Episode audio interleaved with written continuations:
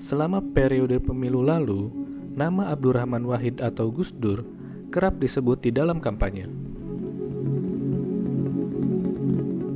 Ada yang mengaku rindu dengan sosoknya, ada pula yang mengaku bahwa dirinya mewarisi gagasan dan pemikiran Gus Dur. Gus Dur memang boleh jadi salah satu sosok yang memiliki pengaruh dalam politik Indonesia. Lalu, bagaimana sebenarnya perjalanan pendiri PKB tersebut di negeri ini?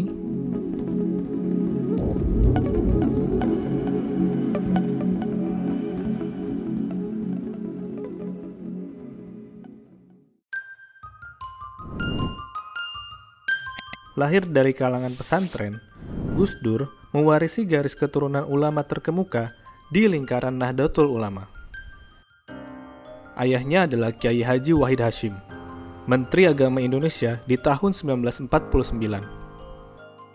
Sementara ibunya, Solihah, adalah putri pendiri Pondok Pesantren Denanyar Jombang, Kiai Haji Bisri Shansuri. Meski anak kiai, ia justru mendapatkan pendidikan sekuler dan banyak membaca buku-buku non-agama Islam di rumahnya.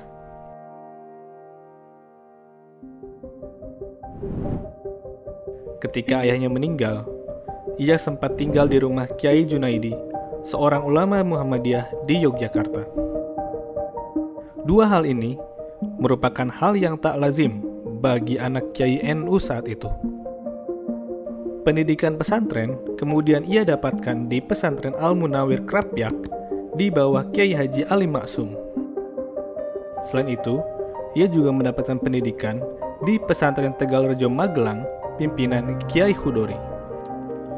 Ia juga mengambil pendidikan di pesantren Denanyar Jombang di bawah kakeknya Bisri Shansuri. Ia lalu pindah ke pesantren Tambak Beras di bawah sesepuh NU lainnya, Kiai Haji Wahab Hasbullah. Pada tahun 1963, Gus Dur pergi mengambil studi di Universitas Al-Azhar Kairo, Mesir. Meski demikian, ia kemudian kecewa karena harus mengulang banyak hal yang sudah ia kuasai di pesantren. Ia pun melewatkan banyak kelas dan lebih banyak berkeliling kota Kairo. Gus Dur akhirnya mendapat tawaran beasiswa lainnya di Universitas Baghdad, Irak, tawaran yang tak disia-siakan karena menjadi penyegar baginya. Gus Dur akhirnya kembali ke Tanah Jawa pada 4 Mei 1971. Ia berkonsentrasi untuk membangun kembali pesantren-pesantren seiring dengan ancaman gangguan tradisi dan ekonomi yang mendera institusi pendidikan tersebut. Kiai Bisri akhirnya meminta Gus Dur untuk terlibat lebih aktif di pimpinan pusat NU. Setelah sempat ragu karena aktivitas politik NU, akhirnya ia mau mengikuti permintaan sang kakek dan masuk jajaran Syuriah NU. Pada tahun 1982, Gus Dur banyak berinteraksi dengan Kiai Ahmad Sidik, tokoh yang menganggap NU perlu direformasi. Posisi Idam Khalid, ketua umum NU saat itu, tengah terdesak. Selain itu, para reformis juga menginginkan agar NU kembali ke hitah 1926 dan mundur dari politik. Setelah melalui perdebatan panjang, Gus Dur akhirnya menakodai reformasi NU dengan menjadi ketua Dewan Tanfidz Ormas tersebut pada tahun 1984. Selama di NU, ia dianggap sebagai sosok yang memberikan modernisasi di organisasi tersebut.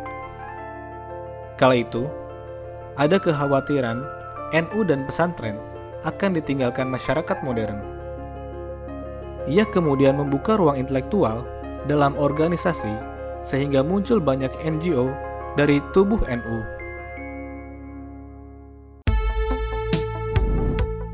Dalam catatan Greg Barton, hal ini membuat NU dapat bersaing dengan Muhammadiyah yang memperkuat jejaring melalui sekolah, tetapi tak punya banyak NGO seperti NU. Tak hanya itu, modernisasi juga terjadi di lingkungan pesantren, sehingga lulusan institusi tersebut bisa langsung masuk perguruan tinggi. Kedua hal tersebut membuat NU lebih kaya dengan tradisi intelektual dan dapat memberi kontribusi pada isu-isu sosial. Selama menjadi ketua, ia sempat bersinggungan dengan rezim Soeharto. Gus Dur misalnya menginisiasi forum demokrasi yang sempat bikin gerah rezim.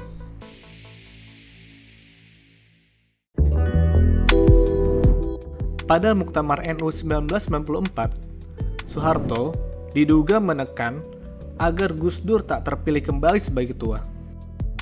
Pada tahun 1995 sampai 1996, Gus Dur mulai menjalin kedekatan dengan Megawati Soekarno Putri.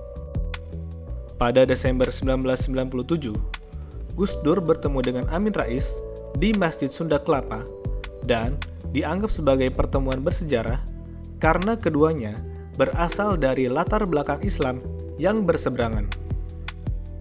Selain itu, ia juga membangun relasi dengan cendekiawan muslim lainnya, yaitu Nurholis Majid.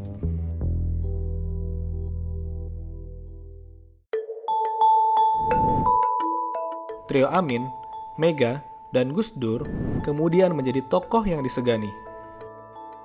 Meski Gus Dur menyebut mereka tak punya aliansi formal, ada satu hal sama yang ingin mereka tuju, reformasi.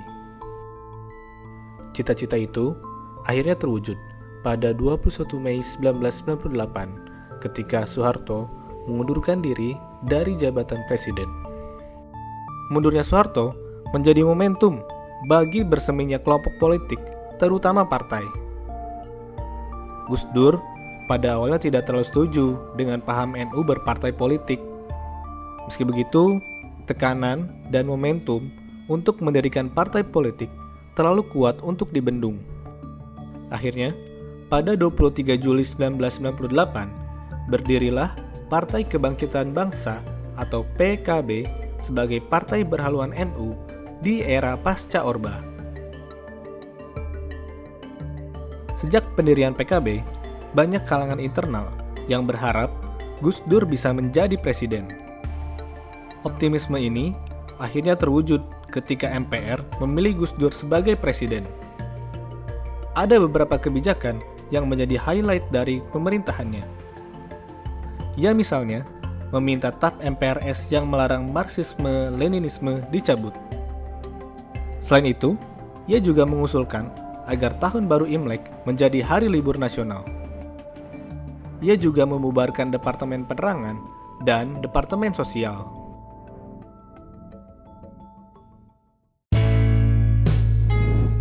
Sayangnya, dinamika politik membuatnya harus mengalami ketegangan dengan DPR.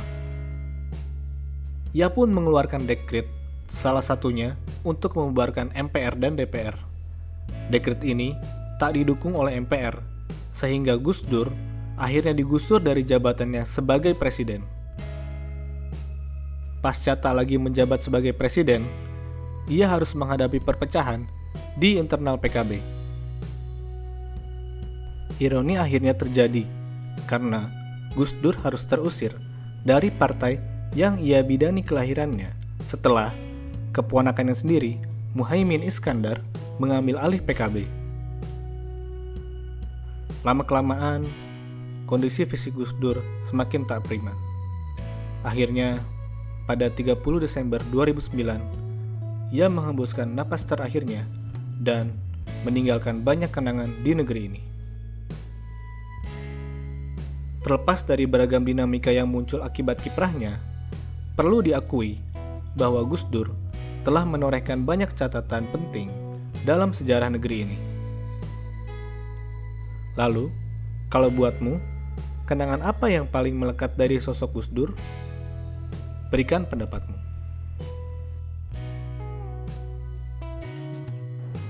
Jika kalian suka dengan video ini, jangan lupa untuk like, subscribe, dan komen di bawah. Dan ikuti terus pinterpolitik.com untuk dapatkan informasi seputar fenomena politik di Indonesia.